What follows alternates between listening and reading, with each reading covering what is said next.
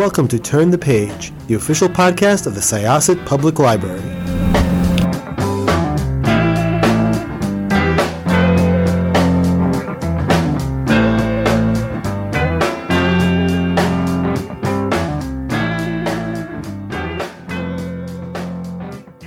Everyone, and welcome back to Turn the Page. I'm your host today, Jen, and I'm here with the author of many things um, of fiction, music writing, lots of t- different types of journalistic writing, of, yeah, fiction, as I said, and a really exciting book about one of my favorite TV shows today.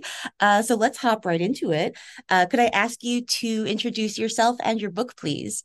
Hello, I am Bernadette Giacomazzo. I am the author of The Golden Girls, A Cultural History, which is out now on Rowman and Littlefield Press.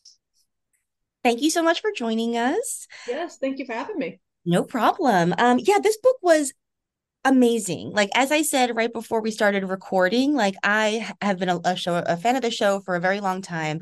I did not think I had that much to learn, and I I do. I had a lot to learn, and this book taught me so much.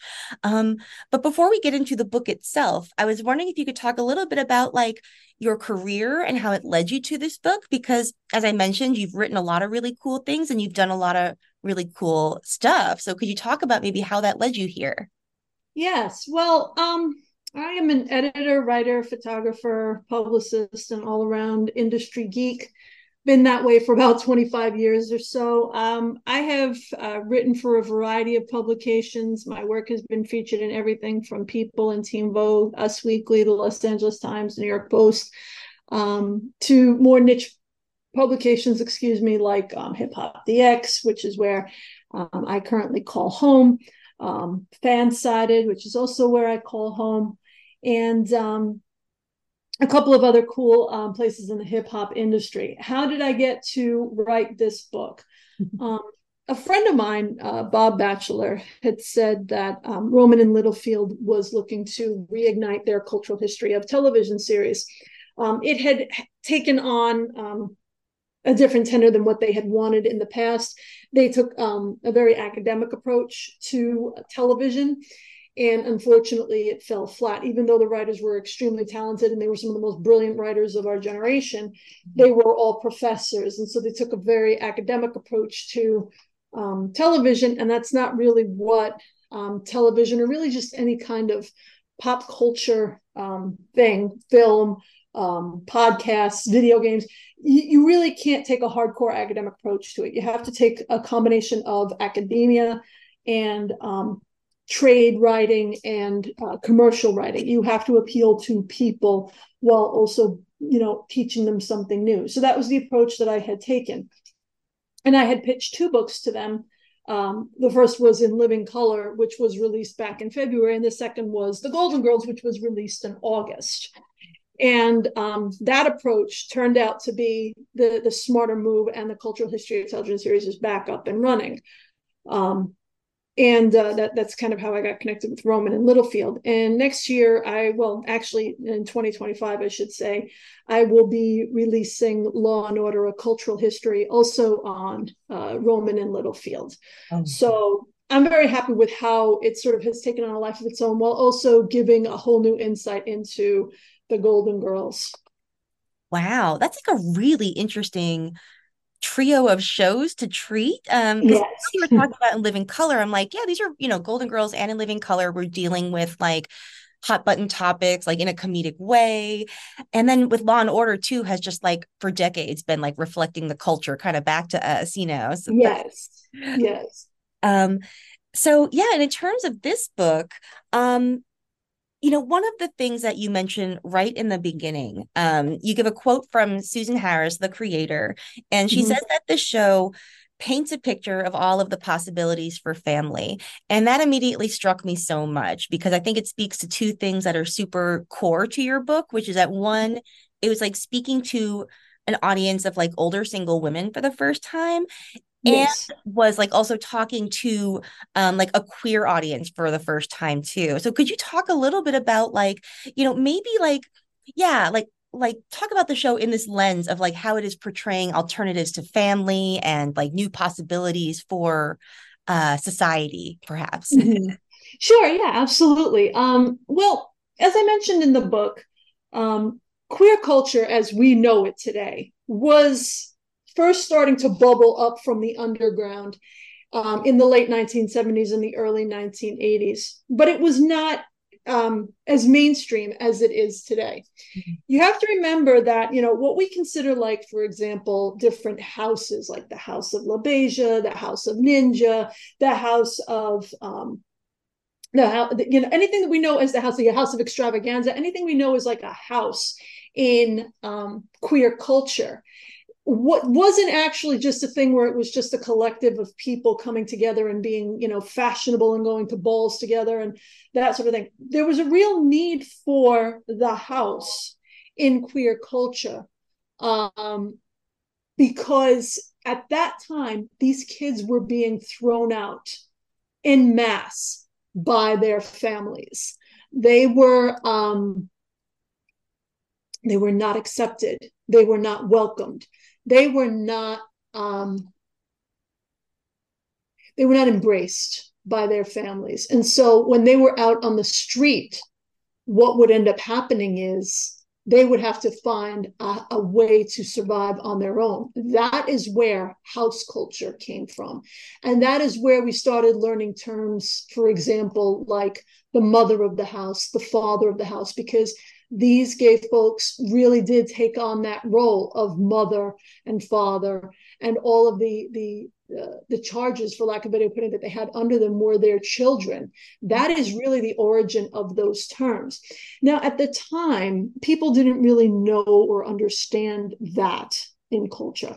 They did not know or understand or accept that even in mainstream culture. We're talking about you know the 1980s for you know i don't have to say this to people that were alive at the time and who remember it and who experienced it but i do have to say it for people who are younger who don't have an understanding of that world we're talking about a time when ronald reagan was president and we're talking about a time that his press secretary was cracking jokes about AIDS at the expense of gay people, and the press corps were laughing along with it. We're not talking about, you know, times of today with Karine Jean Pierre and you know people pushing back and her pushing back and her putting people in their place we are talking about a time when it was very white male dominated and misogynistic and homophobic and that sort of ultra conservatism that many people look at as sort of an anomaly to being a conservative today is very much you know what was the accepted norm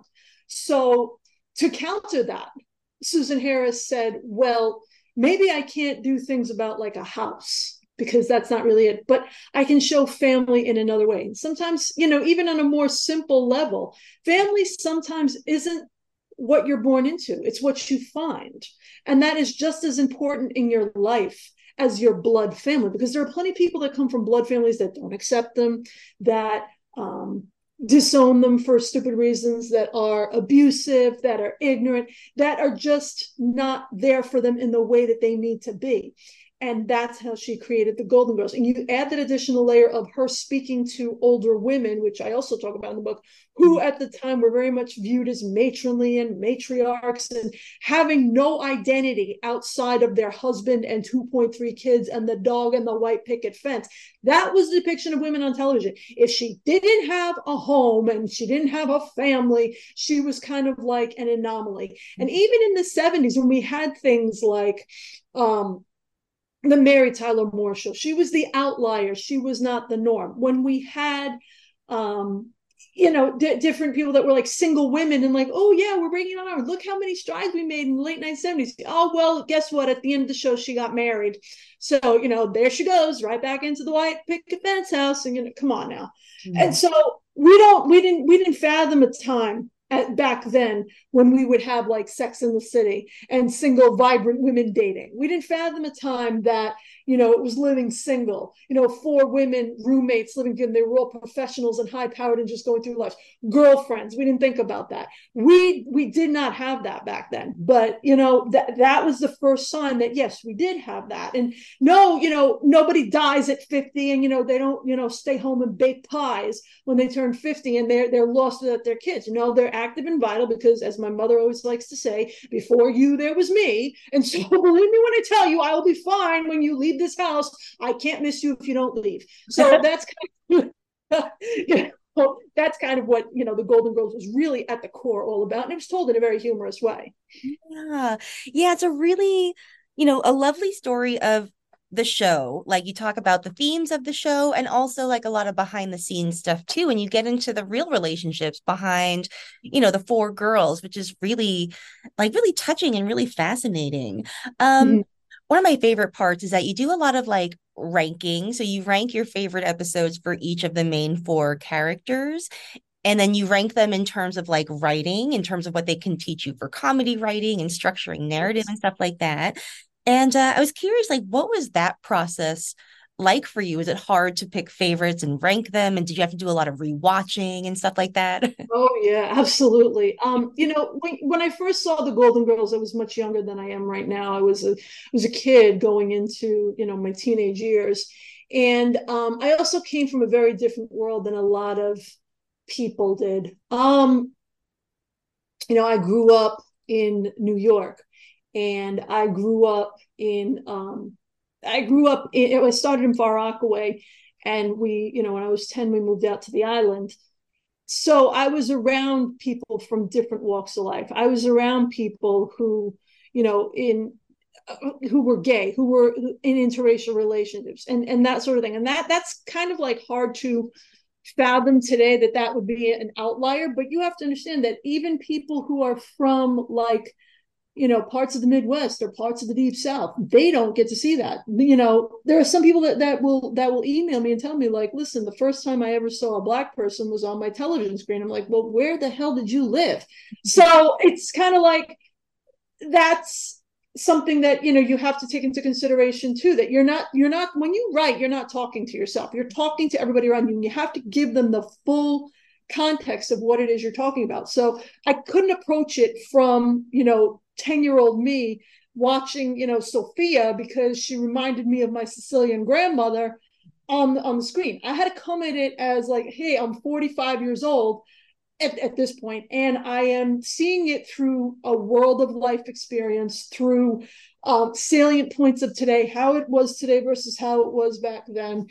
And I'm also seeing it as an entertainment industry professional, as I have been for, you know, several decades. So I had to take away the fandom of it all and really break it down into um, something that was very technical, almost clinical in a way. And I had to approach it from an objective eye and rewatch it as though I had just watched it for the first time um, with that level of life experience, knowing that this is what I had to do um, in terms of breaking it down from, for lack of a better word, an academic standpoint.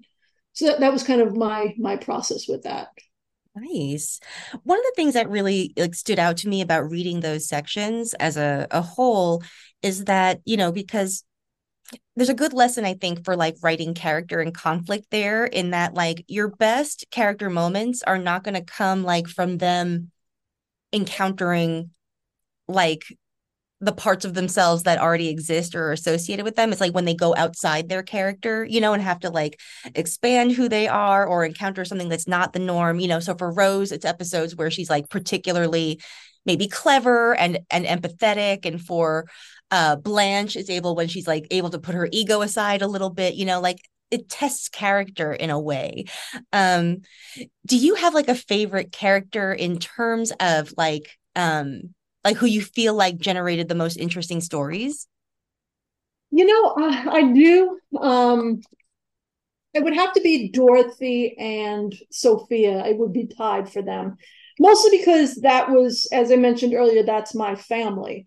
Um, I identified greatly with Dorothy, especially as I got older. You know, that old hard scrabble. She was from Brooklyn, but you know, and I'm from Queens, but it's very much that five boroughs type of no nonsense approach to life um, in living a life that was rich and full of different experiences and almost having like she had a very biting sarcasm but it was always tempered with love mm-hmm. and that's kind of what i think a lot of people miss about dorothy a lot of people look at her and they say you know she's so sarcastic she's so hardcore she's so hard-nosed but there was so much love in everything that she had said. It was never, she was never deliberately mean unless she was slighted first.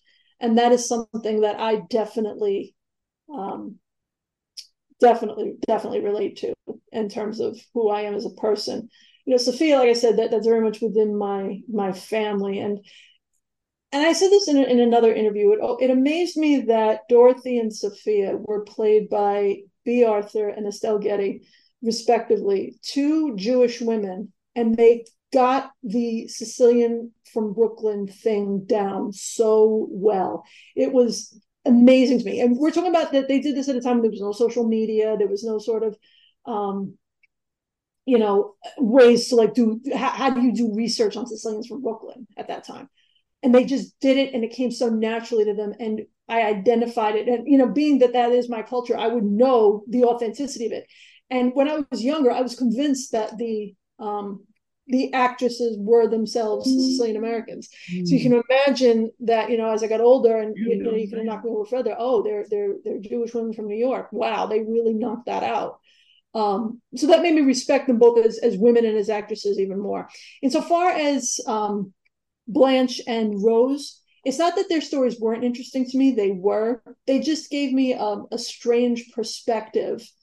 Um, so that was it, it was more of a lesson for me because it gave me an insight into, you know, that type of like Southern belle in the case of Blanche, or the stereotype of the Midwestern farm girl in the case of Rose. Hmm. Um, so it so that that that was the different perspective for me. Whereas I'm sure someone else who was from, for example, the Midwest would look, you know, would say that, you know, well, Dorothy and Sophia were kind of like the intro to what a New Yorker would act like for me or what a Midwest farm girl would be for Rosa. Those two were sort of like my lessons, whereas Dorothy and Sophia were more of like whom I relate to. Hmm. Yeah, I think that speaks in an interesting way to like the broad appeal of the show, like and like TV history at the time, you know, because like they were appealing to sort of everybody, like every you know, people from most places in America could sort of like see themselves at least a little represented. Well, who were white, you know, could see themselves represented. Yes. yes. with characters.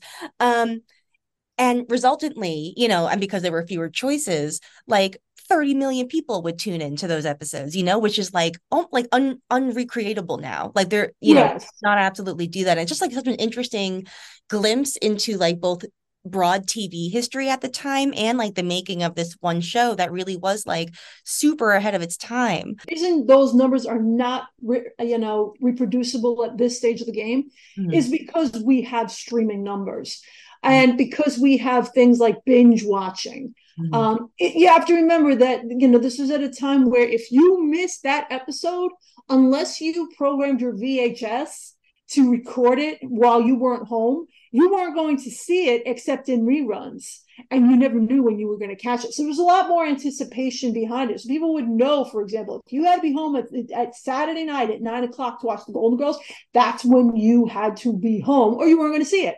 Mm-hmm. Um, you know, now today, oh, I missed the episode, no problem. I can watch it tomorrow on Hulu. It's whatever. So people have a lot more of a lackadaisical approach to watching episodes when they premiere. Except if you're me and you find out that, for example, Star Wars is premiering at 9 p.m. every Tuesday night on Disney, you best believe at 8:59, I'm looking at that that that rope and is like, here we go. I might be an anomaly, but then again, I come from a different generation. But that is why that those numbers are not simply attainable at this stage of the game um, in terms of television. I, I, mean, I remember it myself too. Like when I was like 15 and an X Files mm-hmm. fan, like I would at 8 p.m. if I wasn't home, I start to get the sweats about like if I'm going to see the new episode at nine, I don't have to wait till the summertime, you know. yes, exactly. but, and in a way too, that just made it like you know, like such a cultural phenomenon too. In a way that like you could walk into work probably and you know, so many of your coworkers would have also seen the episode. Whereas now, like, you know, you could be the only one you know watching an, a, a TV show, you know, because it's on exactly. some exactly. Those water cooler moments are another thing that just cannot be reproduced in this day and age because you know a lot of people are working remote, which by the way I love. Mm-hmm. And um, there are a lot of people that just, you know, like you said, to your point of they watch it on their terms and not on everybody else. There's no more community around watching television anymore. Yeah. So that's really the bottom line. That's why.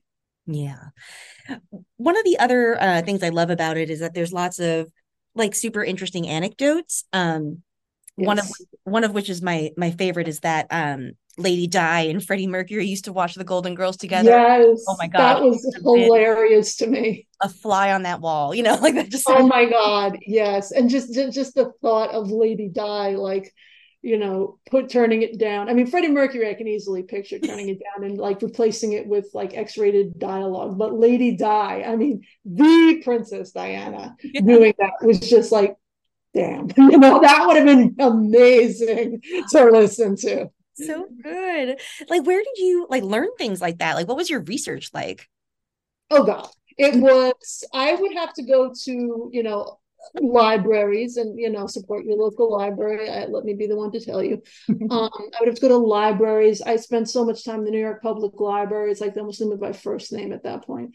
Um, i did a lot of you know deep dives a lot of internet research a lot of um, just reaching out to different people different fans for leads reading books. It was an exhaustive search and it was a comprehensive search and it created um, it helped me create a, a, different type of respect for folks who do that sort of thing for a living um, who do that sort of hardcore research. Because as a journalist you're not required to do you know hardcore research unless you're doing like an investigative piece and it involves you know um, months and months of uh, that sort of thing. But for for my purposes, for what I do as an entertainment journalist, that that, that doesn't really exist. Mm-hmm. So that that gave me a whole different dimension and a whole different respect for those types of journalists. Um, but yeah, that's really what um, where I started and where I ended. It was always in a library. I got the most out of my library research, and it was I could not be more grateful mm-hmm. that I live in New York and we have such a wealth of libraries and i cannot say enough how much it's important for people to support their local libraries no matter where they are in the world um, because it provides a wealth of knowledge even if you are from a major city like new york city mm-hmm. you need that centralized resource um, because that will give you a whole new dimension that will not have existed prior yeah, it opens so many doors. So we we love yes. to thank you. Your check is in the mail, you know. That's B E R N. Make sure you spelled it right. so I have one more question for you. Mm-hmm. Um, you know, I really also love the insight into like the histories of Bea Arthur and Rue McClanahan and Betty White and Estelle Getty. And what I found most fascinating was that they sort of like represent this era of like this era of performer that like doesn't really quite exist anymore where like everybody was a triple threat you know because they can all sing they can all dance they can all act you know and like there was like a standardized like set of skills that you would have as a performer too you know and like investigating all of their connections to like the other performers at the time and all of the great guest actors you know who were on the episodes too like did you find yourself learning a lot about like also the like the deeper history of our entertainment and sort of like where things started out and yeah i did because in in in, one of the first introductory chapters i talk about just really how um, the evolution of women in the entertainment industry were. And it was actually Betty White, mm-hmm. who, you know, God rest her soul, she was actually a groundbreaker in that regard. She was one of the first women to have her own show that was nationally syndicated, which was absolutely impossible to achieve in the 1950s. She was the one who was breast, you know, breast hacks behind the scenes, you know, learning the ins and outs of the business at a time that not only was the business very nascent, but that women just simply did not have those types of roles. For all that, you know, there is this new sort of anti intellectualism surrounding uh, the tradwife movement, which again I also talk about in the book, in that we should all just go back to the 1950s when women were at home making sandwiches for their husbands and their kids. And this is, first of all, that is intellectually dishonest. Mm-hmm. 30% of the women at that time worked outside of the home, and that number went up exponentially as each decade passed. That's the first thing. The second thing was was that even for women like my grandmother my as long as i can remember women all the way as far back as my great grandmother from on my mom's side they were from naples. On my dad's side they were from sicily. Um, they worked. My great grandmother came here on my mom's side with nothing but 13 kids of her own four kids of her sisters and opened up pizza parlors and just put all her kids to work at eight years old, my grandmother was making mm. pizza pies. Um, I only saw my mom working. Um, mm-hmm. Even on my my father's side, you know, my great grandmother worked worked the fields. My grandmother worked the farm. Mm-hmm. Uh, when she came here, obviously she didn't have as many opportunities, but she would take in sewing pieces because she didn't speak English, so she would sew. So this sort of this sort of philosophy of oh, you know, women were back in the kitchen back then. That is intellectually dishonest. No, they weren't what you were seeing on TV was nothing more than advertisement because it was a way for women to go back home after the second world war and the boys came home so that mm. they so the boys could get their jobs back because the women were that good at what they were doing and they needed to send them back so that's the first thing and the second thing that i learned too was just really um, the tenacity of the four women, but most especially of Betty White and of Bea Arthur, because in addition to Betty White being brass tacks and learning the ins and outs of the Hollywood industry, you had Bea Arthur that was climbing the ranks in the armed forces. Speaking of the Second World War, and you know, she married a man and, you know, she did what she was supposed to do. And she just decided, hey, you know what? I ain't happy with you. You got to go. Bye. But I'm going to keep your name because I'm, you know, Bea Arthur and that's what's going to make me famous. Thanks for the name, bro. Peace. and she, like that, that to me was like, oh, I just love that. Like, you make me miserable. You got to go. And this is in the 1940s. You know, we just didn't do that. You know, you make me miserable. You got to go, but I'm keeping your name because that's what's going to make me famous. Bye. Like, I, I just love that. Um, that sort of thing is what really inspires me as a woman because even in the 21st century with all the strides that we've made with all that we see women in positions of power with all that we have all these wonderful things and it's not unusual for women to have achieved as much if not more than the men in their field we still have as i said the anti you know intellectual and the intellectual dishonesty of things like the trad wife movement put them back in the kitchen and sort of like this regressiveness and that's what makes like things like the golden girls even more salient because if you know where you come from you will always know where you're going. And that's where we came from. Those women knew what it was to be shoved back into the kitchen and that time against their will because the boys needed to get back to work. And if you knew that then you'll be damned if that's what you're going to go back to. You will be damned if that's what you're going to go back to because I mentioned, you know, just even other things in the book. The Violence Against Women Act wasn't passed until the Golden Girls was in full swing. This, mm-hmm. by the way, was something else that I addressed about in In Living Color. That um, what we know as apartheid in South Africa, for example, apartheid basically was still going on when In Living Color was on the air. And it did not get abolished until three months after In Living Color went off the air that's another thing that you know when when you put these shows into the context of their times and you think about historic things the falling of the berlin wall the the end of apartheid the violence against women act the overturning of roe v. Wade when you put these momentous things into the context of these shows and you realize what was going on those shows whether it be living in living color the golden girls or even law and order whatever it is they take on a different level a different tenor a different import a different understanding and it makes those laughs even more both bittersweet and meaningful because it's like my god after all this time you realize that 1985 was almost you know we're going into almost 40 years ago almost 50 years ago at this point mm-hmm. you know 1985 was almost 40 years ago. And 1975 was fit, almost 50 years ago. You think, and, and hi, Gen X here, we're still alive. Yeah. We, we know what that was. Like you, and that, that's kind of, again, the, that was the, you know, to close this out, that was the approach that I took. Mm. You may not remember, but I damn sure do. And if you don't learn, this is where you're going to be back to. My gosh. Yeah, that is like a lovely wrapping up place because I think it really talks to like the import of the show and like the yeah. attitudes of the people making it and the actors themselves, you know, because I think all the women themselves were super progressive and mm-hmm. enough so that like they weren't afraid to portray themselves as the closed minded one, you know, in order to teach the lesson sometimes. Like, because Blanche yes homophobic sometimes. Rose has like an AIDS scare in like an extremely remarkable episode that you talk about at length, you know, and it really like mm-hmm. it's very admirable. I think like it's really, yes. really But so, you, you have to understand that they also were templates of what was going on at the time. You couldn't have them all be progressive. Yeah. That, that, that's just impossible because that's not what real life was. You couldn't have them all be homophobic or sexist or ignorant about AIDS mm-hmm. because that also would not be realistic. You needed that mm-hmm. balance of the two. So that's kind of um, where we're at. Yeah. Well, thank you so much for coming to talk to us about this book. Thank I just, you. Oh, I've loved reading it and I'm very excited for all of our patrons to read it.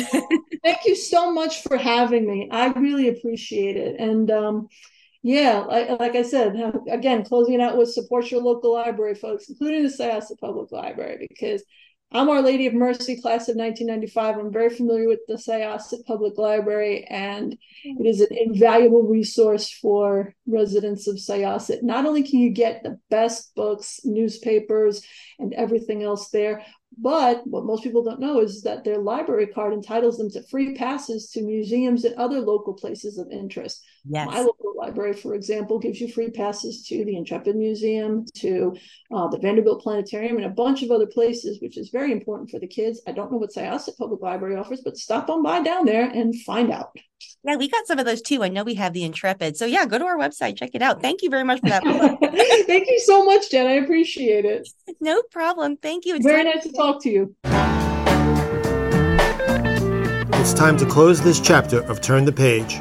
Join us for the next episode.